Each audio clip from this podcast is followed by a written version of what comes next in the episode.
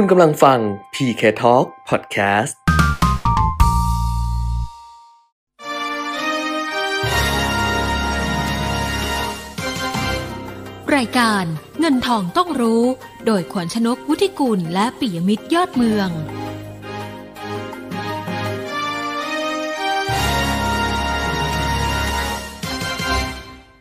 สวัสดีค่ะต้อนรับคุณผู้ฟังทุกท่านนะคะเข้าสู่ช่วงเวลาของรายการเงินทองต้องรู้ค่ะวันนี้วันพุธที่12พฤษภาคม2564นะคะกลับมาพบกันเหมือนเดิมทุกวันจันทร์ถึงวันศุกร์ตั้งแต่ 10:00 นถึง 11:00 น FM 90.5 MHz นะคะแล้วก็ผ่านทางเว็บไซต์ smartbomb.co.th แอปพลิเคชัน Smartbomb Radio รวมถึง Facebook Live มิติข่าว 90.5 ด้วยค่ะคุณผู้ฟังอยู่กับดิฉันขวัญชนก วุฒิกุลแล้วก็คุณปิยมิตรยอดเมืองนะคะคุณปิยมิตรคะสวัสดีค่ะสวัสดีครับคุณขวัญชนกคุณผู้ฟังครับค่ะวันนี้วันพุธนะแล้วก็ตัวเลขถ้าเกิดของในบ้านเราเนี่ยก็ต้องบอกว่าผู้เสียชีวิตนะคะวันนี้เนี่ยสูงที่สุดใช่ใช่มั้ยเพราะเมื่อวาน31นะเกิดการระบาดของโควิดมาเลยเพราะวันนี้ยอดผู้เสียชีวิตเนี่ย34รายด้วยกันนะคะเมื่อวาน31แต่ว่า31เนี่ยเคยเป็นตัวเลขที่มีการรายงานไปแล้วเพราะฉะนั้นวันนี้เป็นสถิติใหม่เป็นนิวไฮนะคะก็แสดงความเสียใจกับครอบครัวของผู้เสียชีวิตนะคะแล้วก็เรายังมีผู้ป่วยหนักอีกเยอะเลยนะคุณปิยมิตรนะแล้วก็ผู้ป่วยสะสมนี่ก็ทะลุ 60,000 แล้วนะก็คือ 60,044 รายนะครับเพราะว่าเพิ่มขึ้นอีก 1,983 นะคือถึงแม้ว่าจะไม่ถึง 2,000 แต่ก็เฉียดๆ 2,000 แหละนะก็แสดงให้เห็นว่ายังมีการระบาดอยู่ทั่วไปแล้วก็มีคลัสเตอร์ใหม่ๆเกิดขึ้นด้วยนะครับเพราะฉะนั้นก็ต้องไม่กาดตกอย่างเดียวนะตอนนี้เพราะว่ามีดาราที่ติดเชื้อล่าสุดก็บอกว่าก็ยอมรับนะว่าตัวเองกาดตกนะอย่างเดินทางไปนู่นไปนี่ไม่สวมแมสอยู่คือเวลาไปทานอาหารนะโดยเฉพาะเวลาทานอาหารนะมันต้องไม่สวมแมสอยู่แล้วไงใช่ใช่มันต้องไม่สวมเพราะฉะนั้นเนี่ยแล้วยิ่งคุณทานอาหารนอกบ้านบ่อยเท่าไหร่ก็เท่ากับว่าคุณเปิดแมสในที่สาธารณะบ่อยเท่านั้นว่าถ้าเกิดว่าแบบอย่างทำงานสมมุติใช่ไหมถ้ายังมาทำงานอยู่แล้วก็ต้องเปิดแมสเวลาทานอาหารอะไรประมาณนี้ก็ต้องเว้นระยะค่ะก็ต้องนั่งห่างกันเป็นเมตรๆเลยนะนั่งห่างกันแบบว่าแยกตัวเดี่ยวไม่ได้นั่งทานรวมกันใช่ของใครของมันแล้วก็ทานเราก็ต้องไม่พูดด้วยนะก็คือทานอาหารก็ต้องไม่พูดอันนี้แบบว่าไม่พูดอ่ะต้องไม่พูดกันอ่ะต้องไม่พูดกันต้องแบบนี้เพราะฉะนั้นถ้าเป็นแบบนี้เหมือนกับว่ามันบางอย่างมันจำเป็นใช่ไหมต้องเปิดแมสในเวลาทานอาหารเงี้ยแต่ว่าก็ใช้ความระมัดระวังนะร้านทำผมเนี่ยเดี๋ยวนี้เขาก็ไม่เปิดแมสนะคุณปิยมิตรที่ร้านทำผมสระคือตอนนี้เปิดให้สระใดได้ถูกไหมฮะสระแล้วก็ได้ตัดซอยนี่ยังได้อยู่แต่ว่าไม่ให้อยู่แบบทำสีผมทำเคมีหรือว่าทำทรีทเมนต์อะไรเงี้ยไม่ได้ที่ร้านเขาก็ช่างก็ใส่แมสแล้วก็ลูกค้าก็ใส่แมสด้วยสระผมเขาก็ใส่แมสนะให้เราใส่ด้วยแต่ดิฉันก็ไม่ไปดิฉันก็ไม่ไปดิฉันบอกเขาถึงใส่ดิฉันก็ไม่ไปดิฉันบอกเขาว่าแต่ว่าถ้าดายผมอาจจะไปบ้างแต่ว่าก็มันสั้นไงแล้วก็ใส่แมส2ชั้นแบบเนี้ยเพราะว่ามันดายได้ต้องเป็นแบบนี้จริงๆนะก็ต้องดูแลตัวเองต่อไปแหละจนกว่ามันจะคลี่คลายลงนะครับค่ะแต่ตอนนี้ยอดสะสมของทั้งโลกก็เยอะอยู่เหมือนกันใช่ไหมทั้งโลกนี่ก็ตามที่คาดนะครับคือทะลุ160ล้านคนเรียบร้อยแล้วมาเป็น160ล้าน 322,840 คนนะครับแล้วก็เสียชีวิตก็3ล้าน 331,127 คนรักษาหายแล้ว138ล้านคนนะครับมีการติดเชื้อเยอะๆเมื่อวานนี้ก็ยังคงเป็นอินเดีย 348,000 คนจากทั้งหมด 710,000 คนนะครับอินเดียประเทศเดียวก็เกือบครึ่งนึงแล้วถ้ารวมบราซิลด้วยก็เกินครึ่งนะครับบราซิลติดเชื้อเพิ่มขึ้นอีก 71,000 คนสหรัฐอเมริกา 34,000 คนสหรัฐเนี่ยถ้ายอดอยู่ระดับเนี้ย 30,000 40,000 20,000ต่อเนื่องมาหลายวันแล้วแสดงว่าเขาคุมได้แล้วนะน่าจะอยู่ระดับหลักเนี้ยนะครับไม่เกินกว่า 50,000 คนต่อวันแล้วนะก็คุมได้ในแง่ของผู้ติดเชื้อแต่ผู้เสียชีวิตนี่ก็ยังมีขึ้นลงอยู่ เพราะว่าเมื่อวานสหรัฐยังเสียชีวิตเพิ่มขึ้นอีก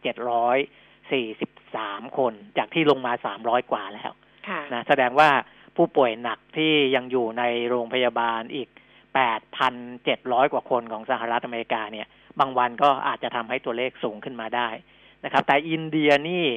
ยังคงน่าเป็นห่วงมากที่สุดในโลกนะครับเพราะว่าเสียชีวิตวันหนึ่งเนี่ย 4,200 คนเมื่อวานนี้หนักมากนะบราซิลนี่ 2,275 คนอินเดียกับบราซิลยังหนักอยู่นะครับยังหนักอยู่นอกนั้นก็คุมได้บ้างไม่ได้บ้างตามสภาพนะครับแล้วแต่แล้วก็จำนวนการฉีดวัคซีนด้วยนะประเทศไหนที่สามารถฉีดวัคซีนได้เร็วได้ครอบคลุมได้ทั่วถึงก็จะคุมได้ค่อนข้างดีกว่าประเทศอื่นนะครับนี่เป็นระดับโลกในเรื่องของโควิด -19 ค่ะคราวนี้นะคะมาดูที่ตัวเลขข้อมูลประกอบกันไปเลยกันละกันเพราะว่าดาวโจนส์เป็นเหตุสังเกตได้นะปรับตัวลดลงมาแบบแรงเลยทีเดียวนะคะคือก็วันก่อนเนี่ยดาวโจนส์ลงไม่เยอะNASDAQ ลงเยอะใช่มั้ยแต่เมื่อคืนเนี้ยดาวโจนส์เนี่ยลงเยอะ NASDAQ ลงไม่เยอะนะคะแต่ว่ายุโรปแล้วก็เอเชียเนี่ยก็ลงไปด้วยนะเพราะฉะนั้นไปดูตัวเลขกันเลยนะคะสำหรับข้อมูลค่ะเริ่มต้นจากตลาดหุ้นที่นิวยอร์กเมื่อคืนที่ผ่านมาดัชนีอุตสาหกรรมดาวโจนส์ปรับตัวลดลงไป 1.36% ค่ะ473จุดนะคะไปปิดที่ 34,269 จุด NASDAQ ลงไป 12.43 จุด 0.09% S&P 500 ลดลง 36.33 จุด 0.87% ค่ะยุโรปลอนดอนฟุตซี่100ลดลง 175.69 จุด 2.47% JC40 ตลาดหุ้นปารีสฝรั่งเศสลงไป 118.60 จุด 1.86% DAX แฟรงก์เฟิร์ตเยอรมนีลดลง 280.66 จุด 1.82% ค่ะส่วนในเอเชียนะคะเช้าวันนี้ตลาดหุ้นโตเกียวดัชนีนิเกอิค่ะอยู่ที่ระดับ 28,439 จุดลดลงไป169 จุด 0.59% หั่งเสียงฮ่องกงปรับตัวเพิ่มขึ้น 65.66 จุด 0.23% อยู่ที่ 2,800 ขออภัยค่ะ 28,079 จุดนะคะแล้วก็ตลาดหุ้นเซี่ยงไฮ้ดัชนีคอมโพสิตลดลง 4.16 จุดอยู่ที่ 3,437 จุดค่ะกลับมาดูความเคลื่อนไหวของตลาดหุ้นบ้านเราดัชนีราคาหุ้นนี่หลุดจาก 1,570 จุดลงมาอีกแล้วนะคะจริงๆสูงสุดเนี่ย 1,577 แล้วก็ต่ำสุด 1,569 ล่าสุดเนี่ยดัชนีราคาหุ้น 10:15 นาทีนะคะอยู่ที่ 1,569.70 จุดค่ะลงไป 9.23 จุด 0.58% มูลค่าการซื้อขาย 17,400 ล้านบาทเซ็ตฟิฟตี้อินเด็กซ์นะคะ 950.85 จุดค่ะลงไป 6.12 จุด 0.64% มูลค่าการซื้อขาย 9,950 ล้านบาทหุ้นที่ซื้อขายสูงสุดนะคะอันดับที่1ค่ะเคแบงก์กสิกรไทย119.50 ลงไป5.50 สตางค์คาราบาวกรุ๊ป117 บาทเพิ่มขึ้น6 บาทเดลต้า490 บาทเพิ่มขึ้น26 บาทนะคะติดล้อ43.25 บาทเพิ่มขึ้น25 สตางค์สวัสดิ์75.75 บาทลงไป2.50 บาทIRPC ค่ะ4.14 บาทลดลง4 สตางค์OR 29.50 เพิ่มขึ้น50 สตางค์ MTC 57.50 ลดลง2.25 บาทแบงก์กรุงเทพ117.50 ลดลง1 บาท CPF 29.25 บาทลดลง50 สตางค์นะคะคุณผู้ฟังที่จะฝากคำถามนะคะช่วงที่2วันนี้นักวิเคราะห์ที่จะมาคุยกับเราก็คือคุณเทิดศักดิ์ทวีธีรธรรมจากบริษัทหลักทรัพย์ Asia Plus ค่ะใครจะฝากคำถามนะคะเพิ่มเติมมาได้เลยหมายเลขโทรศัพท์02-311-569602-311-5696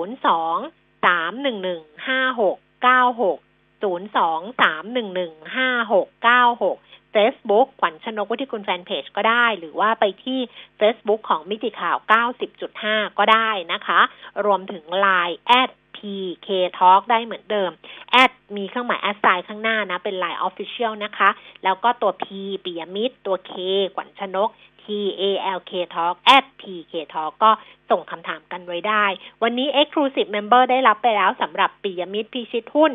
EP5 นะคะส่งให้เรียบร้อยแล้วใครยังไม่ได้ก็แจ้งเตือนเข้ามาปิยมิตรพิชิตหุ้น EP5 นะคะสำหรับ Exclusive Member ส่งไปแล้วแล้วเดี๋ยวหลัง 11:00 น. อ่ะ มีอีกอันนึงให้แต่เดี๋ยวขอเล่าข่าวไปก่อนละกันแล้วจะบอกว่าส่งอะไรไปให้แต่ให้น้องเขาเตรียมไว้แล้วว่าจบรายการปุ๊บให้ส่งอันนี้ปั๊บให้กับ Exclusive Member นะคะอัตราแลกเปลี่ยนดอลลาร์บาท31บาท22สตางค์ค่ะราคาทองคำ1,825 เหรียญต่อออนซ์นะคะราคาในเช้าวันนี้ปรับ2รอบแต่ว่าล่าสุดก็คืออยู่ที่รับซื้อคืนนะ 26,900 ขายออก 27,000 บาทค่ะราคาน้ำมัน Brent 68 เหรียญ 52 เซนลงไป3เซน West Texas 65 เหรียญ 28 เซนเพิ่มขึ้น1เซนดูไบ 66 เหรียญ 15 เซนต่อบาร์เรลลดลง51 เซนค่ะครบแล้วนะส่วน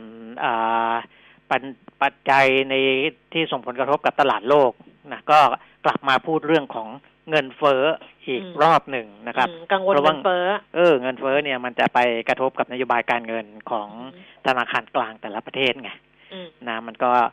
มาพูดเรื่องนี้อย่างคุณโชโกะมาเอกวะนักกลยุทธ์ของ JP Morgan Asset Management เขาบอกว่าความกังวลเรื่องเงินเฟ้อเนี่ยเป็นความกังวลที่ฝังรากลึกนะอันนี้ก็พอจะเข้าใจได้เพราะว่าเราจะหยิบมาพูดเป็นระยะเมื่อหุ้นตกแรงๆเมื่อนึกถึงแบบว่าก็จะแบบนึกถึงมันเป็นระยะนะครั้งแรกที่ตกแรงๆเลยจำได้ไหมนั่นก็เงินเฟ้อแล้วก็โยงไปเรื่องดอกเบี้ยนะก็พอครั้งนี้ก็ตกแรงอีกนะครับก็จะพูดกันเรื่องเงินเฟ้ออีกโดยที่ไม่มีอะไรเปลี่ยนแปลงไปก็ยังไม่มีปัจจัยแวดล้อมก็ไม่ได้เปลี่ยนแปลงไปแต่มันกังวลมาเป็นเรื่อยๆที่มันจะทำให้กังวลมากขึ้นก็ต่อเมื่อผู้ว่าการธนาคารกลางในประเทศใหญ่ๆออกมาสนับสนุนแนวคิดความเข้มงวดทางการเงินนะซึ่งมีโอกาสจะเป็นไปได้ในระยะต่อๆไปเหมือนกับที่ของสหรัฐอเมริกาก็เคยมีการออกมาเตือนนะประเทศอื่นๆก็อาจจะมีได้บ้าง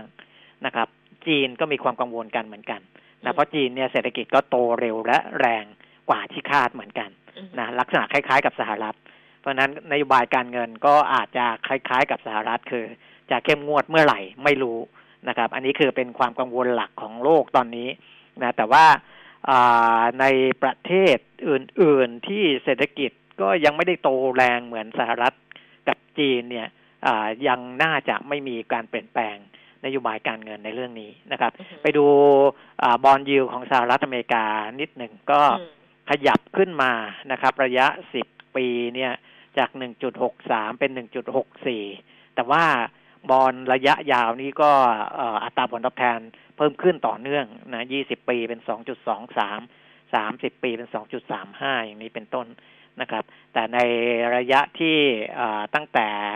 5ปีลงมานี่ก็ยังไม่ได้มีการเปลี่ยนแปลงในเรื่องของผลตอบแทนตรงนี้นะคือยังไม่ได้มีสัญญาณอะไรชัดเจนอะว่าความกังวลที่ว่ามันจะทำให้เกิดการเปลี่ยนแปลงนโยบายทางการเงินจริงหรือไม่นะครับก็ยังต้องดูต่อไปนะในเรื่องของความกังวลเกี่ยวกับเงินเฟ้อ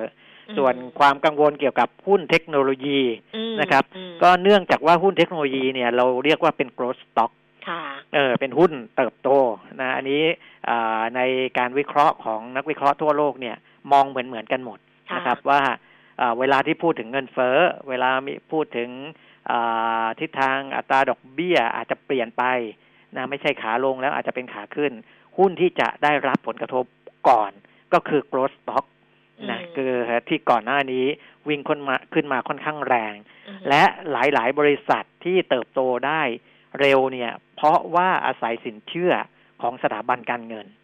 นะคือพอธุรกิจเขาโตเขาก็ต้องใช้สินเชื่อเยอะแต่ว่าสถาบันการเงินก็อยากจะปล่อยเพราะว่าอยากปล่อยให้กับธุรกิจที่มีการเติบโตแต่ถ้าทิศทางมันเปลี่ยนไปนะครับคือความกังวลเรื่องเงินเฟ้อไปกระทบกับความเข้มงวดในการปล่อยสินเชื่อมากยิ่งขึ้นของสถาบันการเงินมันก็จะไปกระทบกับบริษัทเหล่านี้นะมันก็จะเชื่อมโยงกันประมาณนี้แหละนะครับเพราะฉะนั้นเราก็จะเห็นว่าหุ้นวันนึงขึ้นวันนึงลงแล้วแต่ว่านำปัจจัยอะไรมาพูดกันนะครับอันนี้ก็ยากเหมือนกันเนาะ ก็คือก็สำหรับนักลงทุนนะก็จะยากนิดนึงว่าเราจะเอายังไงดีเราจะปล่อยให้มันไปสักระยะนึงหรือว่าเราจะขายมันแล้วก็เราก็ออกมาอะไรประมาณนี้ใช่แล้วก็ออกมาไม่รอให้มันแบบว่าแบบแคชแบบว่าอะไรไปมากกว่านี้อะไรประมาณเนี้ยมันก็ยากเหมือนกันแต่ว่ามันก็ต้องคอยจับสัญญาณพวกนี้ค่ะจับสัญญาณดอกเบี้ยจับสัญญาณอะไรอย่างเงี้ยเนาะว่า ว่าทิศทางมันเปลี่ยนแล้วมันจะมาจริงหรือเปล่าแล้วก็ถ้าไม่สบายใจอ่ะมันก็ขายทำกำไรไปถ้ามีกำไรมันตัดสินใจไม่ยากไงที่เคยบอกเพราะว่าคือถึงเราตัดสินใจขายแล้วเขาเรียกว่าขายหมูขายเร็วไปแต่ว่าในอนาคตนะด้วยทิศทางโดยรวมนะทั้งเรื่องเศรษฐกิจทั้งเรื่องอะไรก็แล้วแต่เนี่ยก็ไม่ใช่ว่ามันจะหุ้นมันจะขึ้นไปเรื่อยๆมันมีโอกาสปรับตัวลดลงอยู่แล้วแต่ช่วงไหนแค่นั้นเองนะที่มันจะลงเพราะว่าผมพูดมาเป็นเดือนแล้วนะที่หลังจากที่มีนักเศรษฐศาสตร์หลายคนก็พูดว่าทิศทางดอกเบี้ยมันไม่เป็นขาลงแล้วนับตั้งแต่ตัวเลขเศรษฐกิจของแต่ละประเทศในดีขึ้นดีขึ้นเนี่ยแต่ว่ามันจะขึ้นเมื่อไหร่นั่นแหละจะขึ้นเมื่อไหร่เพราะฉะนั้นถ้าคุณมีกำไรเนี่ยคนที่มีกำไรเนี่ยตัดสินใจขายเนี่ยมันไม่ยากแต่ว่าถ้าคุณขายแล้วมันขายต่ำไปมันวิ่งขึ้นต่อเนี่ยยังไงในอนาคตพอดอกเบี้ยมันเปลี่ยนทิศชัดเจนอะหุ้นมันต้องตกอยู่แล้วก็ไม่เป็นไรไม่ต้องไปเสียดายเนาะไม่ต้องไปเสียดายกำไรอ่ะดีกว่าคือเราอาจจะขาดทุนกำไรดีกว่าเราขาดทุนไปเลยใช่ใช่เนาะดีกว่าเราขาดทุนเพราะฉะนั้นก็ลองดูกันละกันนะคะถ้าช่วงไหนแบบหาจังหวะรินได้แบ่งขายได้ล็อกกำไรได้อะไรอย่างเงี้ยก็น่าทำเนาะเอาแบบนี้ก็แล้วกันคุณเปียมิตรเดี๋ยวก่อนที่จะมาดูเรื่องในบ้านเราเนี่ยไหนๆก็พูดถึงภาพใหญ่ไปแล้วเนี่ยขออนุญาตวันนี้อ่านบทความคือดิฉันก็ขยันอ่านมากเลยนะแล้วเมื่อวานที่อ่านไปเนี่ยดิฉันว่ามันไม่ปังเพราะว่าอ่านแล้วแบบมันไม่ชัดอ่ะมันไม่ชัดอะไรที่มันไม่ชัดแล้วบอกว่าไม่อยากให้คุณผู้ฟังเนี่ยเบลอไปด้วยเพราะนั้นเลือกอันที่มันชัดๆไปเลยแล้วก็มีประโยชน์กับเราแน่ๆวันนี้ดิฉันอ่านจากหนังสือพิมพ์กรุงเทพธุรกิจนะคะเป็นคอลัมน์เวทีพิจารณ์นโยบายสาธารณะนะคะเขียนโดยศาสตราจารย์ดร.พรายพลคุ้มทรัพย์นะอาจารย์นี่เขียนเรื่องความสูญเสียทางเศรษฐกิจจากโควิด -19 คือมันเป็นภาพใหญ่ด้วยแล้วมันก็เป็นภาพที่เป็นเชื่อมโยงมาถึงประเทศไทยด้วยนะคะในตอนต้นของบทความเนี่ยเขาบอกแบบนี้บอกว่าโควิด -19 เนี่ยเป็นหนึ่งในมหันตภัยระดับโลกที่รุนแรงที่สุดในรอบ100 ปีเทียบได้กับภาวะเศรษฐกิจตกต่ำครั้งใหญ่ The Great Depression ยุคปี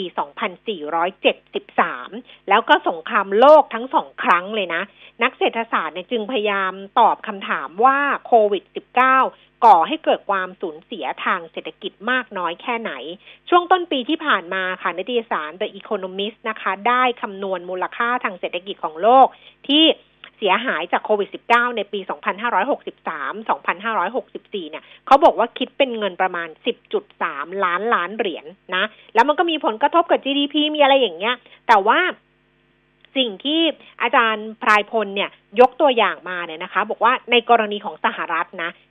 ฐโดยอาจารย์จากมหาวิทยาลัยฮาร์วาร์ดนะคะสองท่านก็คือเดวิดคัตเลอร์แล้วก็ลอเรนซ์ซัมเมอร์เนี่ยนะเขาก็ประเมินความเสียหายความสูญเสียทางเศรษฐกิจของสหรัฐในช่วง10ปีที่เกิดจากโควิด -19 อันนี้การประเมินนะคุณปิยมิตรไม่ได้ประเมินเฉพาะแบบเสียหายทางเศรษฐกิจว่าหายไปเท่าไหร่จำนวนผู้ว่างงานหรือว่าการชดเชยของรัฐหรืออะไรแต่เขารวมความสูญเสียจากการเจ็บป่วยล้มตายด้วยนะคือการเสียชีวิตการอะไรอย่างเงี้ยคิดออกมาเป็นมูลค่าชีวิตเลยอะว่ามันเท่าไหร่ต่อคนเนี่ยหายไปเท่าไหร่เนี่ยเขาบอกมูลค่าชีวิตเนี่ยคิดได้เป็นเงิน7ล้านเหรียญต่อรายอะทำให้ความสูญเสียจากความตายอะรวมกันนะ 4.4 ล้านเหรียญน่ะแต่ว่าโดยรวมแล้วเนี่ยเมื่อรวมผลกระทบทุกประเภทแล้วโควิด -19 ก่อให้เกิดความเสียหายทางเศรษฐกิจของสหรัฐในช่วง10ปีนะคะคิดเป็นเงินทั้งหมดเนี่ย 16.1 ล้านเหรียญขนาดก็คือ 77% ของเศรษฐกิจสหรัฐในปี 2563 เพราะนั้นอันนี้บอกมันเป็นความเสียหายที่รุนแรงมากแล้วสูญเสียเนี่ยมากกว่าช่วงเศรษฐกิจตกต่ำปี 2551-2552 ซึ่งเป็นวิกฤตซับไพรม์เนี่ยนะแล้วก็มากกว่าเงินที่สหรัฐใช้ในการทำสงครามในอัฟกานิสถานอิรักซีเรียตั้งแต่ไอ้ World Trade Center เครื่องบินชนตึกตอนนั้นอีกเพราะนั้นมันเสียหายแบบหนักมากตอนนี้อาจารย์พายพลก็บอกว่าอันนี้เป็นภาพของสหรัฐที่ทางมีคนศึกษาเอาไว้แต่ว่าในส่วนของประเทศไทยถ้าใช้สมมุติฐานเดียวกันเลยดูทั้งเรื่องคนตกงานดูทั้งเรื่องคนเจ็บไข้ได้ป่วยดูทั้งเรื่องคนเสียชีวิตอะไรอย่างเงี้ยนะเขาบอกว่ารวมแล้ว10ปีความเสียหายที่เกิดขึ้นเฉพาะเศรษฐกิจไทยเนี่ย ความเสียหายจะมูลค่าคือ17ล้านล้าน17ล้านล้านเนี่ยเท่ากับขนาดของเศรษฐกิจขนาดทั้งหมดอ่ะคือเท่ากับขนาดเศรษฐกิจปี62ซึ่งอยู่ที่ 16.8 ล้านล้านแต่ถ้าเกิดไปรวมความเจ็บป่วยล้มตายจากโควิด-19 ด้วยเนี่ยเขาบอกตัวเลขจนถึงประมาณต้นพฤษภาคม 2564ซึ่งเรากำลังเผชิญกับการระบาดในรอบที่3ที่รุนแรงกว่า2รอบแรกเนี่ยนะคะอาจารย์ก็บอกว่าถ้าประเมินแบบนี้แล้วนะสรุปแล้วความเสียหายของเศรษฐกิจไทยจากโควิด-19 เนี่ยมูลค่ามันจะอยู่ที่ 18.4 ล้านล้านบาทคิดเป็น 110% ของ GDP ในปี 2562เพราะฉะนั้นต้องบอกว่ามันรุนแรงมากจริงๆเมื่อคำนวณด้วยแบบสมการแบบนี้อะไรแบบนี้นะเขาก็มีกราฟมีอะไรให้ดูอันเนี้ยดิฉันอ่านแบบละเอียดแล้วนะดิฉันว่าน่าสนใจเพราะฉะนั้นเนี่ยเดี๋ยวหลัง 11 โมงนะคะน้องเขาก็จะส่งลิงก์ที่เป็นบทความสูญเสียทางเศรษฐกิจจากโควิด -19 เนี่ยให้กับ Exclusive Member ทุกท่านเลยเอาไปอ่านกันลองดูว่ามันเป็นยังไงแล้วเราก็จะได้เห็นภาพชัดเจนมากขึ้นว่าถ้ามันเสียหายขนาดนี้คือเหมือนกับเมืองทั้งเมืองอ่ะคุณปีมันนึกภาพออกมาพออ่านอันนี้จบดิฉันเห็นภาพเมืองทั้งเมืองแล้วมันซุดไปอ่ะคือมันพังไปอ่ะเพราะฉะนั้นแน่นอนว่ากว่าจะสร้างเมืองขึ้นมาใหม่อ่ะมันก็ต้องใช้เวลามันต้องใช้การเยียวยามันต้องใช้เงินต้องใช้อะไรอีกหลายอย่างเลยทีเดียวอันนี้เดี๋ยวส่งให้นะคะเดี๋ยวส่งให้กับ Exclusive Member ทุกท่านเลยใครที่ไม่ได้เป็น Exclusive Member มันเป็นข้อมูลเปิดคุณก็แสวงหาเองได้แต่แค่ Exclusive Member เราก็เซอร์วิสให้ไงว่าไม่ต้องหาเรากรองมาให้แล้วอะไรแล้วแล้วก็เอาไปอ่านกันนะแล้วก็หุ้นเข้าตาสัปดาห์นี้ EP 8ใช่ไหม EP ต่อไปเจอแล้วเหรอน่าจะมาสัปดาห์หน้าใช่ไหมเป็นเรื่องหุ้นเข้าตาสัปดาห์นี้แต่ว่าจะเป็นเรื่องอะไรเดี๋ยวช่วงปลายสัปดาห์มาพูดอีกทีนะครับก็คือจะได้ประโยชน์สำหรับ Exclusive Member รายเก่าแล้วก็คนที่จะสมัครเข้ามาใหม่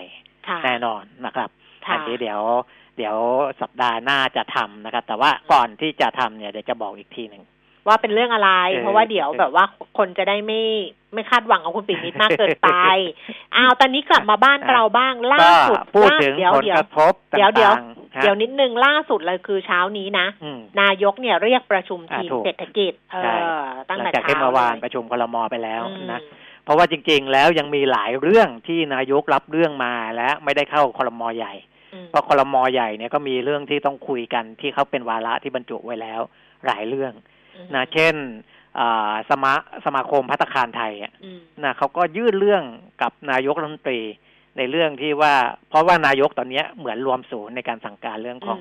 มาตรการโควิดต่างๆนะเขาบอกไอ้มาตรการที่ห้ามทานอาหารที่ร้านเนี่ยนะส่งผลกระทบรุนแรงมากนะครับเพราะว่ามูลค่าอันนี้คุณธนิวันกุลมงคลนะนายกสมาคมภัตตาคารไทยคือมูลค่าของธุรกิจร้านอาหารในประเทศไทยเนี่ยวันหนึ่ง 1,400 ล้านค่ะนะ 1,400 ล้านบาทตอนนี้จากการที่ไม่ให้ทานอาหารในร้านเนี่ยสูญเสียวันหนึ่งประมาณ 1,000 ล้านบาทนะตัวเลขจริงๆที่เขารวบรวมมาจากผู้ประกอบการร้านอาหารภัตตาคารต่างๆเนี่ยประมาณ 1,100 ล้านบาทต่อวันนะวันนึงเนี่ยหายไป 1,000 ล้านเพราะฉะนั้นเนี่ยอยากจะให้นายกช่วยไปประชุมหารือกันอีกทีนะครับเพราะว่าร้านอาหารต่างๆเนี่ยรวมถึงขนาดใหญ่ขนาดกลางอะไรพวกนี้ด้วยเนี่ยเขามีสเปซเขามีพื้นที่เพียงพอที่จะกำหนดมาตรการทานอาหารในร้านอย่างเข้มงวดได้คุณแก้มเหมือนแบบที่เราไปสวนอาหารแล้วนั่งห่างกันคนละซุ้มแบบนี้แต่เขาก็ไม่อยากให้ทานร่วมกันไงแต่เอากลับบ้านไปมันก็กินด้วยกันอยู่ดีเนาะนั่นสิคือเขาบอกว่าพร้อมที่จะทำทุกมาตรการเลยนะจะให้นั่งห่างกันยังไงก็ได้นะจะต้องอะไรก็ได้แต่ว่าคือที่เราเห็นติดกันจากร้านอาหารเนี่ยส่วนใหญ่นั่งใกล้กันแต่ถ้ารัฐบอกว่าอ้าวยอมให้ทานในร้านได้แต่ว่านั่งห่างกันเท่านั้นเท่านี้ทางร้านอาหารเนี่ยเขายินดีอยู่แล้วหรือทำความสะอาดทุกชั่วโมงทุก2ชั่วโมงอะไรเขาบอกเขายินดีทำหมดเพราะว่าตอนเนี้ยมันยอดขายเนี่ยบางร้านเนี่ยไม่ได้เลย บางร้านได้ 10-20% มันอยู่ไม่ได้มันอยู่ไม่ได้จริงๆนะเพราะหายไปวันนึง 1,000 ล้านบาทเนี่ยมันอยู่ไม่ได้นะต่อให้รัฐจะไปหาเงินเยียวยาอะไรมาต่ออะไรมาจริงๆก็ไม่ได้มีการเยียวยาเฉพาะจุดเฉพาะกลุ่มตรงนี้ด้วยนะเนี่ยนะครับเรื่องนี้เรื่องนึงที่ทางสมาคมภัตตาคารไทยเขาฝากไว้นะก็เป็นเรื่องที่นายกจะคุยกับทีมครม.เศรษฐกิจด้วยเหมือนกันนะว่าจะหามาตรการอะไรช่วยเหลือในกลุ่มที่ยังตกหล่นบ้างหรือเปล่าส่วนที่มีการชงเข้าครม.มานะเราชนะที่เพิ่มขึ้นอีกเพิ่มวงเงินให้อีก 2,000 บาทสัปดาห์ละ 1,000 บาทเนี่ยนะครับกลุ่มผู้ใช้สิทธิ์ผ่านแอปพลิเคชันเป๋าตังค์เงินจะเข้าวันที่20พฤษภาคมรอบแรกนะแล้วก็ถัดจากนั้นอีก1สัปดาห์ก็คือ27พฤษภาคมก็งวดที่2ก็เข้านะก็เข้า20พฤษภาคม 1,000 21 27พฤษภาคมอีก 1,000 นะใช้ได้จนถึงวันที่30มิถุนายน2564ส่วนกลุ่มที่ใช้บัตรสวัสดิการแห่งรัฐเนี่ยเงินจะเข้าวันที่21พฤษภาคมนะครับแล้วงวด2วันที่28พฤษภาคมคือเหลื่อมกันวันนึงนะเพื่อให้ระบบเขาทำงานได้ไม่สับสนแล้วก็ใช้จ่ายได้จนถึง30มิถุนายน2564เหมือนกันนะครับอันนี้เราชนะคนละ 2,000 บาทนะครับส่วนม.33เรารักกัน 2,000 บาทสัปดาห์ละ 1,000 งวดแรกจะเข้าวันที่24พฤษภาคมงวดที่2เข้า31พฤษภาคมจะเห็นว่าเขาจะบริหารการจัดการเอาเงินเข้าเนี่ยเหลื่อมๆกันหน่อยนะเพื่อให้มันง่ายในการบริหารจัดการแต่ว่าวันที่ใช้จ่ายเนี่ยใช้จ่ายได้ถึง30มิถุนายน2564เหมือนกันนะครับคนละครึ่งเฟส3รัฐบาลสมทบ 3,000 บาทนะครับคนที่เคยได้สิทธิ์เฟส1เฟส2อยู่แล้วไม่ต้องลงทะเบียนใหม่นะอันนั้นได้สิทธิ์โดยอัตโนมัติเลยนะครับแต่ว่าอีก16ล้านสิทธิ์คนเดิมเนี่ยประมาณ15ล้านนะ15ล้านของใหม่16ล้านสิทธิ์เนี่ยเดี๋ยวจะเปิดให้ลงทะเบียนอีกทีหนึ่งนะตอนนี้รอนิดนึงเดี๋ยวเขาจะแจ้งอีกทีส่วนยิ่งใช้ยิ่งได้ที่จะให้เป็นบัตรกำนันอิเล็กทรอนิกส์หรือว่า e-voucher ให้ซื้อสินค้าในวงเงินไม่เกิน 7,000 บาทต่อคนนะผ่านแอปพลิเคชันเป๋าตังอันนี้ก็จะใช้ในครึ่งปีหลังนะครับนี่ก็เดี๋ยวจะให้รายละเอียดที่ชัดเจนอีกทีหนึ่งนะครับก็ประมาณนี้นอกนั้นก็จะมีบัตรสวัสดิการแห่งรัฐนะที่เพิ่มวงเงินให้200บาท6เดือนอันนี้ก็ใช้ในช่วงครึ่งปีหลังเหมือนกันนะครับส่วนผู้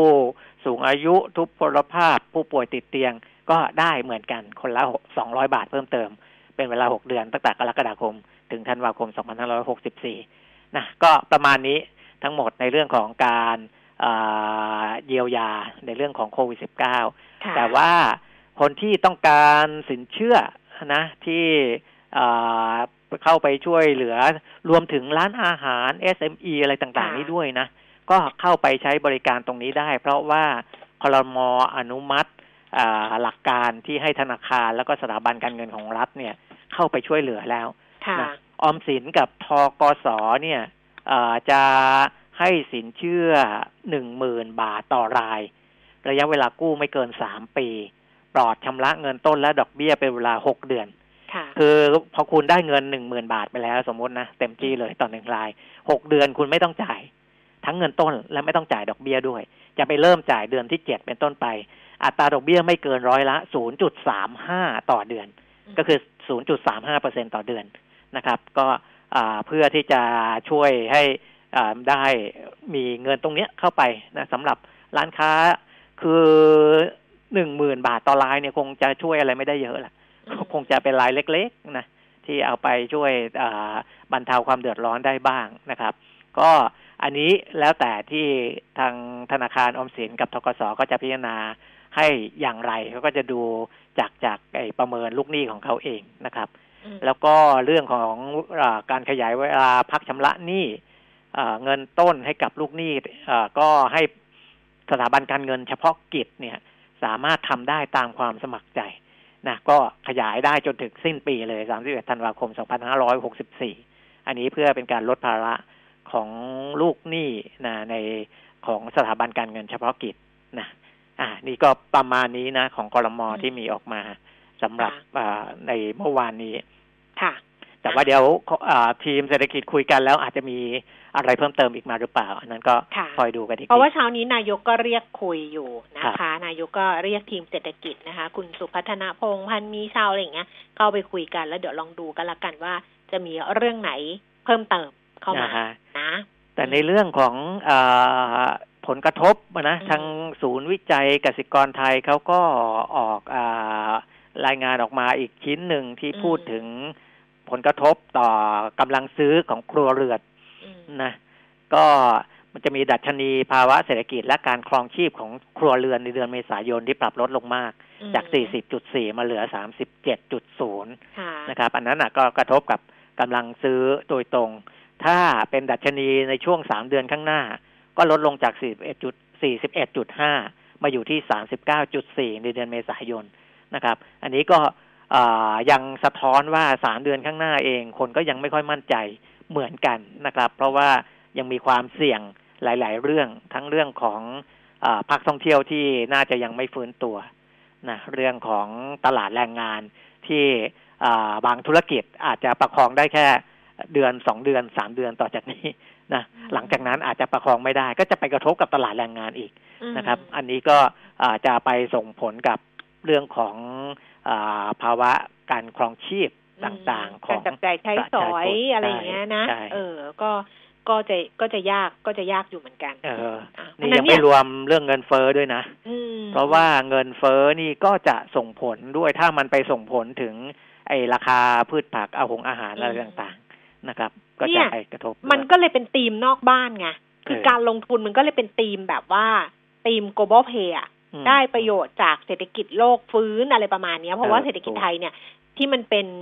domestic play นี่ก็อาจจะลำบากไปเลยแหละแล้วก็ไปดูธีมที่เป็น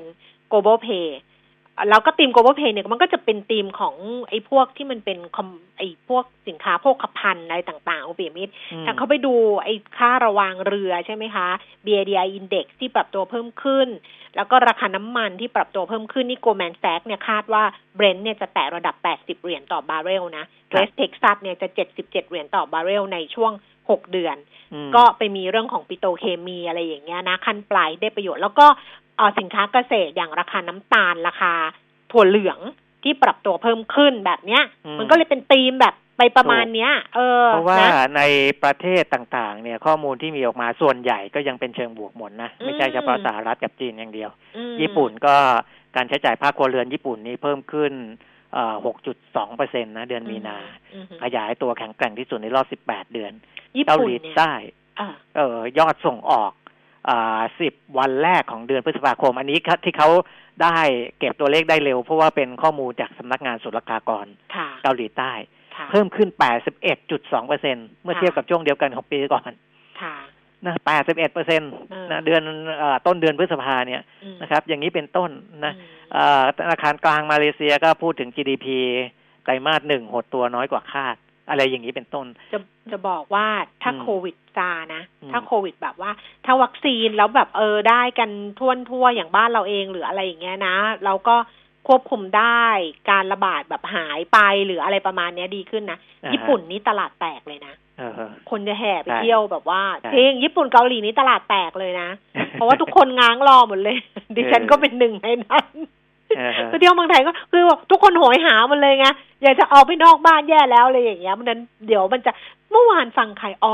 เมื่อวานทาง Asset World Corp อ่ะที่อ่านในหนังสือพิมพ์นี่แหละอ่านในข่าวนี่แหละที่บอกว่าถ้าเกิดมันกลับมานี่เราจะโตก้าวกระโดดเลยคือแบบจะโตก้าวกระโดดเลยเมืองไทยก็เหมือนกันนักท่องเที่ยวจะแห่มาบอกว่าเพราะว่าเราก็คิดถึงเขาก็คิดถึงเราไงเพราะว่าฝั่งปกติไปมากันอยู่แบบนี้ใช่ไหมคะแต่ว่าไอ้ความอดทนที่จะไปถึงตรงนั้นน่ะมันต้องเป็นฐานมันต้องมีมาไงทุนมันต้องมีมาไงความสายป่านมันต้องสุดแบบเนี้ยรายเล็กนี่มันไม่ได้อยู่แล้วมันอดทนรอไปถึงตรงนั้นไม่ได้พอถึงระลอก3เนี่ยนะเดี๋ยวอัปเดตเพิ่มเติมให้นิดนึงคุณปิยมิตรเดี๋ยวเผื่อใครสนใจหุ้นน้องใหม่แต่อันนี้เนี่ยเขาก็เพิ่งจะยื่นไฟลิ่งนะคะสำหรับหุ้นของบริษัท The One Enterprise หรือช่องวันนะคะช่องวัน31นะคะก็ยื่นไฟลิ่งกลต.ไปแล้วแต่ว่าก็ยังไม่มีอะไรนะคือยังไม่มีว่าจะ ไอ้ไทม์ไลน์อ่ะว่าจะเอายังไงเพราะว่ามันเพิ่งจะเริ่มต้นในการยื่นไปอยู่ในกระบวนการแหละอันนี้เป็นเริ่มต้นของกระบวนการใช่อยู่ในกระบวนการก็คือช่องวันเนี่ยจะเอาหุ้นเข้าตลาดหลักทรัพย์แห่งประเทศไทยนะคะแล้วก็จำนวนเสนอขายหุ้นเนี่ย 496.25 ล้านหุ้นมูลค่าที่ตราไว้ราคาพาเขา2บาทนะคะการเสนอขายเนี่ยมันเป็น2ก้อนก็คือก้อนแรกเป็นหุ้นเพิ่มทุนใหม่อ่ะ 476.25 ล้านหุ้นแล้วเขาก็เอาหุ้นเดิมของซีนาริโอเนี่ยเข้ามาอีกประมาณ20ล้านหุ้นนะคะแต่ว่ายังไม่มีความคืบหน้าเรื่องอื่นๆที่เขาไปฮือฮากันเพราะว่าพอช่องวันยื่นไฟลิ่งเนี่ยมันก็จะเห็นตัวผู้ถือหุ้นถูกไหมสัดส่วนผู้ถือหุ้นที่เขาฮือฮากันก็เพราะว่าคุณบี้สุกฤตบี้เดอะสตาร์เขาถือหุ้นไงแต่จริงๆถือนิดเดียวเองถือนิดเดียวเองสัดส่วนนิดเดียวเพียงแต่ว่ากลุ่มหุ้นข้างบนนะเขาก็จุกกันอยู่4กลุ่มอ่ะแล้วจำนวนหุ้นเขาก็อยู่ตรงนั้นแหละคุณบี้ไปมี 0.01 อะไรอย่างเงี้ยนิดเดียวหรือ 0.1 อ่ะแต่ไปอยู่อันดับ5ไงมันก็เลยกลายเป็นท็อป5ก็ฮือฮากันดิฉันก็เฮ้ยเขาฮือฮาทำไมดูสัดส่วนแล้วก็ไม่ดีอ๋อก็มันกองอยู่ข้างบนเป็น4อันดับมีชื่ออยู่ในนั้นมันก็เลยกลายเป็นมีชื่อว่าอยู่อันดับที่5ก็ได้นะคนที่ทำ PR โอ้ยข่าวบันเทิงก็เขียนเลยว่าแบบเป็นเศรษฐีหุ้นเป็นอะไรเป็นนายเป็นบอสอะเป็นบอสแต่ว่าสัดส่วนหุ้นนิดเดียวเท่านั้นเองนะเพราะนั้นต้องใจเย็นๆนะคะอัปเดตอีกนิดเดียวก็คือว่าคุณปิมิตต้องเล่านะ1นาทีว่าเมื่อเช้าคุณปิมิตได้ SMS เนี่ยกำลังจะพูดถึงเรื่องนี้นะเอานิดนึงเพราะมันมีกองของกลต.ด้วยนะ2เรื่องนิดนึงที่ผมได้รับมาเนี่ยเป็นSMS นะเข้ามาเป็นเค้าเรียกว่าอะไรล่ะ text message นะเป็นข้อความทางโทรศัพท์เนี่ยคุณได้รับเงินช่วยเหลือ 1,000 บาทเขาบอกว่าเงินช่วยเหลือ 1,000 ของคุณเข้าแล้วนะแล้วก็มันจะมีให้กดลิงก์เข้าไปนะครับอันเนี้ยใครอย่าเผลอไปกดนะซึ่งผมก็ไม่ได้กดแต่เคยอ่านมาก่อนหน้านี้ที่มีคนเตือนแล้วล่ะว่าไอ้ตัวลิงก์แบบเนี้ยมันอันตรายนะในการที่จะถูกดูดข้อมูลหรืออะไรก็แล้วแต่นะครับอันนี้ก็ผมโพสต์ไว้ใน Facebook ส่วนตัวด้วยนะก็เป็นการหลอกลวงกันส่วนที่กลต.ออกข่าวมาเมื่อเช้านี้เป็นผู้ที่ประกอบธุรกิจสินทรัพย์ดิจิทัลที่ไม่ได้รับอนุญาตชื่อว่า BitX นะครับ BitX บริษัท BitX Wallet จำกัดนะชื่อย่อก็คือ BitX อันเนี้ยเชิญชวนให้ประชาชนซื้อขายสินทรัพย์ดิจิทัลนะครับแต่ว่าบริษัทนี้ยังไม่ได้ยื่นคำขอเป็นผู้ประกอบธุรกิจสินทรัพย์ดิจิทัลต่อกลต.นะเพราะฉะนั้นไม่มีใบอนุญาตยังไม่ได้รับใบอนุญาตใครที่สงสัยว่าธุรกิจพวกนี้ที่มาเชิญชวนให้คุณไปลงทุนสินทรัพย์ดิจิทัลได้รับอนุญาตหรือไม่อนุญาตไปเช็คที่เว็บไซต์กลต.ก่อนหรือว่า SEC Check First ก็ได้นะครับเป็นแอปนะแอปพลิเคชันแอป SEC Check First นะลองเช็คก่อนที่จะเข้าไปร่วมลงทุนกับเขานะครับประมาณนี้นะคะคุณผู้ฟังวันนั้นเดี๋ยวพรุ่งนี้กลับมาเจอกันคุณปิ่มมิตรวันนี้ขอบพระคุณค่ะสวัสดีครับสวัสดีค่ะช่วงหน้าคุยกับคุณเทิดศักดิ์ทวีธีรธรรมจาก Asia Plus นะคะตอนนี้พักครู่หนึ่งค่ะบริษัทปตท.จำกัดมหาชนร่วมกับมหาวิทยาลัยศิลปากรขอเชิญชวนเยาวชนและบุคคลทั่วไปร่วมส่งผลงานโครงการประกวดศิลปกรรมปตท.ครั้งที่36ในหัวข้อโลกเปลี่ยนไปพลังไทยสร้างอนาคตส่งผลงานด้วยตนเองระหว่างวันที่24ถึง30พฤษภาคมหรือทาง EMS ไม่เกินวันที่30พฤษภาคมสอบถามเพิ่มเติม02-537-1388หรือที่ www.pttplc.comปกป้องทุกสมรรถนะในการขับขี่หล่อลื่นเครื่องยนต์ทุกขณะด้วยคุณภาพที่คิดค้นและพัฒนาอย่างต่อเนื่องเวลลอยลูพิแคนระดับโลกที่ผู้ใช้ยานยนต์วางใจเวลลอยลื่นเหลือล้นทนเหลือหลายเจาะลึกโลกเก่าสู่โลกใหม่วิเคราะห์สถานการณ์รอบโลกเรื่องเด่นดังทั้งการเมืองเศรษฐกิจสังคมกับธนงขันทองและวัชราจรูนสันติกุลในรายการ New World 4 โมงถึง 4 โมงครึ่งฟังสดๆทาง FM 90.5 ออนไลน์ www.smartbomb.co.th และ on mobile application Smartbomb Radio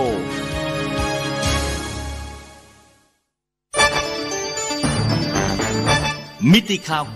90.5 สะท้อนทุกเหลี่ยมมุมของความจริงสนับสนุนโดยน้ำมันเครื่องเวลลอย ลื่นเหลือล้นทนเหลือหลายรายการเงิน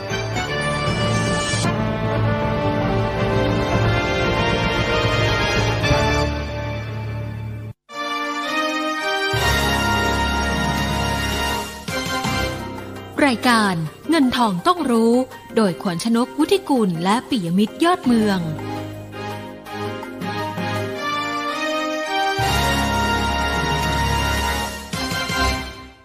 ช่วงที่2ของเงินทองต้องรู้นะคะเดี๋ยวอีกสักครู่หนึ่งเราคุยกันกับคุณเทิดศักดิ์ ทวีธีรธรรมจาก Asia Plus นะคะคุณผู้ฟังฝากคำถามเพิ่มเติมไว้ได้ทั้ง3ช่องทางค่ะส่วนดัชนีราคาหุ้นล่าสุด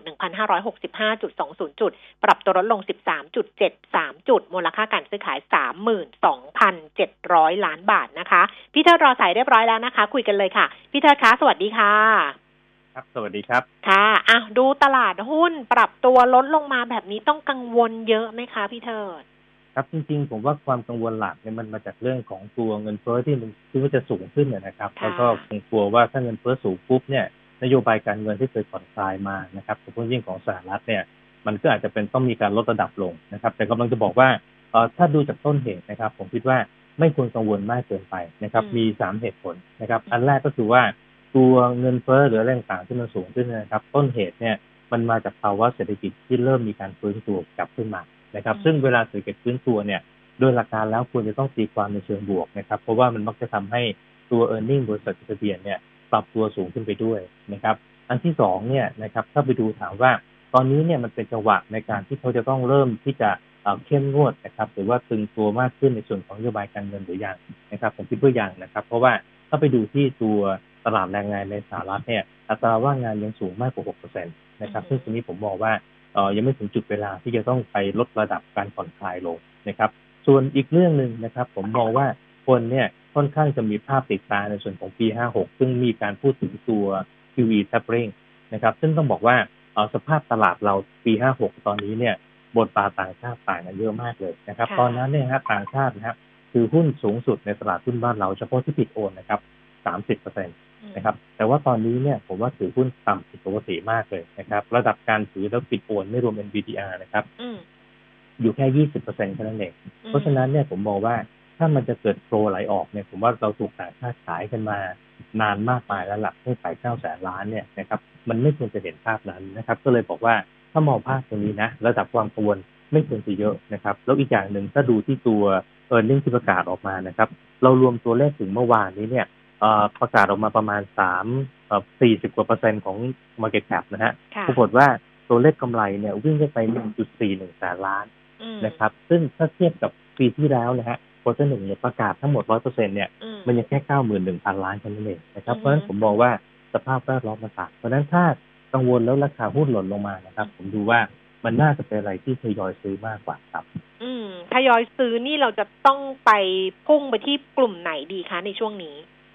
จริงๆ2กลุ่มที่เราคิดว่ายังมี potential อยู่นะครับถ้าเป็น3กลุ่มกว่ากลุ่มแรกเนี่ยเป็นกลุ่มเรื่อง commodity นะครับเพราะเท่าที่เทรดดูเนี่ยราคา commodity ทุกค่าทุกตัวเลยนะครับยังบวกอยู่นะครับรอบเทรนเนี่ยยังเห็นการบวกต่อเนื่องนะครับกลุ่มที่2เนี่ยคือกลุ่มทางด้านพวกส่งออกนะครับเพราะจริงๆต้องยอมรับว่าภาคเศรษฐกิจภายในเนี่ยค่อนข้างจะดูยังไม่ค่อยดีนะครับเพราะนั้นไปพึ่งส่งออกน่าจะดีกว่าอีกกลุ่มนึงคือกลุ่มที่มี earning growth เยอะๆนะครับในช่วง quarter 1ครับผมค่ะอ่ะมีคุณผู้ฟังถามมานะคะตัวแรกเลยก็คือหุ้นของ TTA ค่ะขอคำแนะนำค่ะ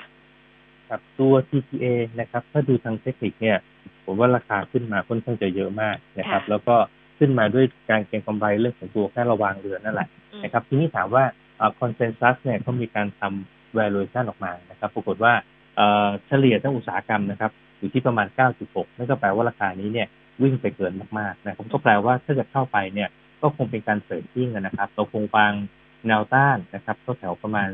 19 บาทนะครับส่วนแนวรับเนี่ยปล่อยเยอะหน่อยประมาณสัก 17.5 ก็น่าจะดูเหมาะสมกว่าครับค่ะเงินติดล้อถาม2ท่านนะคะท่านแรกแนวรับแนวต้านท่านที่2นี่ถามทางพื้นฐานบอกว่าราคาที่เหมาะสมประมาณไหนเท่าไหร่คะราคามีโอกาสจะกลับไปที่50 บาทไหมคะสำหรับติดล้อถ้าดูราคาทางพื้นฐานที่เอสเซพัสเราทำไว้นะครับเราทำไว้ที่ระดับประมาณสัก44 บาทนะครับซึ่งก็ราคานี้พอดีเลยนะครับทีนี้ถามว่าแล้วทางเทคนิคเนี่ยมีโอกาสขยับขึ้นไปไหมนะครับอันนี้ผมดูชาร์ตที่เป็นรายนาทีนะฮะถ้าเป็นรายนาทีเนี่ย แนวรับมันจะอยู่ประมาณสัก 43.4 นะครับแล้วก็แนวต้านนะครับจุดแรกก็แถวประมาณสัก 44.6 ประมาณนั้นแหละครับสเต็กนะคะสเตคอนทุน 12.70 ควรทำยังไงดีคะราคาลดลงมาตลอดเลยค่ะครับตัวสเต็กนะฮะถ้าดูตัวโดยพื้นฐานเนี่ยผมดูว่ามันยังเป็นอะไรที่ดูดีอยู่นะครับแล้วก็เพียงแต่ว่าในช็อตเทอมเนี่ยอาการของหุ้นแล้วนะครับน่าจะเป็นอะไรที่มันยังขาดแรงกระตุ้นในช่วงช็อตเทอมนะครับเพราะว่าถ้าสังเกตดูนะฮะหลังๆเนี่ยเราไม่เห็นเรื่องของตัวการเปิดประมูลโครงการใหม่ๆเลยนะครับเพราะฉะนั้นอาจจะเป็นเรื่องของความกังวลเรื่องโควิดแล้วก็ทำให้เห็นภาพตรงนี้ก็ได้นะครับทีนี้ถ้าดู fair value นะครับทำไว้ที่ประมาณสัก18บาทนะครับเพราะฉะนั้นจริงๆถ้าถือยาวเนี่ยผมมองว่ายังถือได้อยู่นะครับแต่ว่าถ้าจะดูระยะสั้นเนี่ยสัญญาณเทคนิคอาจจะดูไม่ค่อยดีเท่าไหร่นะครับโซนแนวรับเนี่ยอาจจะอยู่แถวๆบริเวณสัก13.2-13.3 นะครับแต่ถ้ามีอยู่เนี่ยผมอยากแนะนำให้ถือต่อยาวๆดีกว่าครับค่ะ ASK เอเชียเสริมกิจ listing ใช่ไหม ASK บอกว่าทำไม2สัปดาห์ราคาวิ่งสูงมากหลังเพิ่มทุนแล้วราคาจะตกไหมคะต้นทุน 20.60 ขายไปก่อนหรือถือยาวๆได้ถ้าถือยาวได้รับเพิ่มที่เท่าไหร่ดีคะครับจริงๆ fair value ที่ Asia Plus เราทำไว้เนี่ยเราทำไว้แค่ 30 บาทแค่นั้นเองนะครับแล้วก็เป็นหุ้นที่เราเชียร์มานานเพิ่งจะมาขึ้นเมื่อไม่กี่วันเองนะนี่ขึ้นมานี่ก็เร็วมากเลยนะครับวิ่งทะลุ fair value ไปแล้วนะครับถ้ามีเนี่ยราคานี้ผมมองว่าทยอยหาจุด take profit ดีกว่านะครับเพราะว่าขึ้นมาราคาตรงนี้เนี่ยเดิมนะครับที่เราชอบเพราะว่า dividend yield เนี่ย8% 9% นะครับตอนนี้ลงมาเหลือแค่ 4% นะครับแล้วก็ถ้ามองภาพนะผมว่าทยอยขายทำกำไรน่าจะดีกว่าครับแต่ถ้าจะรับเนี่ยรับเทรดดิ้งนะฮะก็อาจจะต้องรอสักแถวประมาณสัก 32 บาทค่ะบิ๊กกริมค่ะมีต้นทุน49บาทจะมีโอกาสกลับไปเป็นขาขึ้นไหมคะครับตัวบิ๊กกริมนะครับจริงๆตัวเลข earning ที่ประกาศออกมาเนี่ยค่อนข้างจะเป็นอะไรที่ผิดหวังนิดหน่อยนะครับแล้วก็ถ้าดูเทรนด์นะครับช่วงไตรมาส2เนี่ยก็อาจจะเห็นอะไรที่ยังชะลอตัวอยู่นะครับก็จริงๆถ้าหากว่าดูราคานะครับผมดูว่าการกลับไปมันก็คงจะเจอแนวต้านหนักๆเนี่ยก็แถวประมาณสัก 45.9-46 บาทประมาณนั้นนะครับตรงนี้น่าจะเป็นอะไรที่หนักๆหน่อยนะครับส่วน fair value เนี่ยเราทำไว้ที่52บาทครับค่ะท่านต่อไปเนี่ยถามบอกว่าช่วงเนี้ยสามารถซื้อ RMF ได้ไหมกองทุน RMF นะคะแล้ว RMF ที่เกี่ยวกับ property fund อย่างเงี้ยช่วงนี้ดีไหมคะพี่เทิดครับจริงๆตัว RMF เนี่ยผมมองว่าเป็นอะไรที่เหมาะสมในการที่จะค่อยๆทยอยซื้ออยู่แล้วเพราะว่ามันเป็นการลงทุนเพื่อสะสมเงินออมในระยะยาวนะครับทีนี้ RMF ในส่วนที่เป็นพวกกองพวก property fund นะครับผมว่าอยากจะแนะนำให้ไปดูไส้ในนิดนึงนะฮะว่าในกองที่เราสนใจจะซื้อเนี่ยเขาถือกอง asset ประเภทไหนนะครับถ้าหากว่าเป็นกอง asset ที่ดูแล้วได้รับผลกระทบนะครับจากเรื่องของโควิดนะครับตรงนี้เนี่ยผมว่าพยายามที่จะเลี่ยงๆไปก่อนหรือว่ารอเวลาได้นะครับถ้าสนใจกองพวกนี้นะฮะอาจจะเลือกกองที่ดูแล้วถือกองตัว property fund เนี่ยที่เป็นสินทรัพย์ที่ไม่ได้รับผลกระทบมากกว่าอะไรบ้างที่ไม่รับผลกระทบนะครับอย่างเช่นพวกถือพวก infrastructure fund นะครับเช่นตัวเสาโทรคมนาคมนะครับหรือว่ากองที่ถือพวกคลังสินค้าโรงงานอันนี้ก็ผลกระทบก็จะไม่เยอะนะครับแต่ถ้าหากว่าเป็นกองที่ถือ property พวกโรงแรมเยอะๆอันนี้จะเหนื่อยหน่อยนะครับคงต้องเลือกกันนะฮะค่ะเพราะฉะนั้นต้องไปดูไส้ในของการลงทุนว่าเขาลงประเภทไหนนะคะ K-Bank มี2คำถามคำถามแรกคือ K-Bank น่ารับไหมและคำถามที่2คือทำไม K-Bank ลงมากกว่า BBL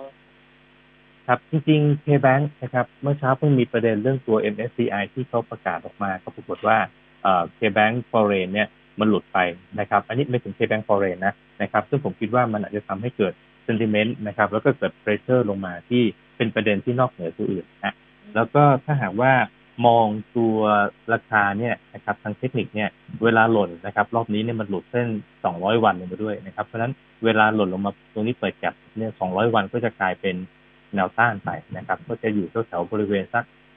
120.5 ถึง 122 บาทนะครับเพราะฉะนั้นอธิบายได้ว่าเหตุผลที่หล่นมาก็คงเป็นเรื่องนี้นะครับทีนี้ถามว่าซื้อไหมนะครับถ้าเป็นการเทรดดิ้งนะครับผมว่ารอจังหวะไปก่อนนะครับแต่ถ้าเป็นการซื้อลงทุนระยะยาวเนี่ย ผมว่าถ้าย่อลงมาก็ค่อยๆสะสมได้ครับเพราะว่า fair value เนี่ยที่ทำกันไว้นะครับ consensus 150นะครับของ Asia Plus ทำไว้155ครับเพียงแต่ว่า short term เนี่ย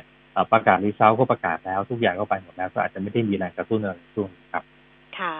AOT กับ BA นะคะ BA บางกอกแอร์เวย์น่าลงทุนแล้วหรือยังควรรับที่ราคาเท่าไหร่คะก็จริงๆผมมองถ้าจะซื้อ2ตัวนี้นะครับถ้าวัดจากตัวเราง่ายๆเนี่ยฉีดวัคซีนแล้วค่อยไปซื้อก็ได้นะครับเพราะว่าจริงๆภาคมันขึ้นอยู่กับการฟื้นกลับมาของภาคการท่องเที่ยวหรือว่าการเดินทางระหว่างประเทศคือถ้าขนาดตัวเรายังไม่ไปฉีดวัคซีนเนี่ยก็อย่าเพิ่งคิดว่าจะไปซื้อในช่วงเวลาแบบนี้เลยนะครับหรือเอาตัวเราเป็นอินดิเคเตอร์ดีกว่านะครับจะถามว่าราคาตรงเนี้ยโอเคไหมนะครับถ้ามองในเชิงพื้นฐานเนี่ย AOG ตรงเนี้ยต่ำกว่า Fair Value นะครับ Fair เราทำที่71บาทนะครับแล้วก็ตัว BA เนี่ย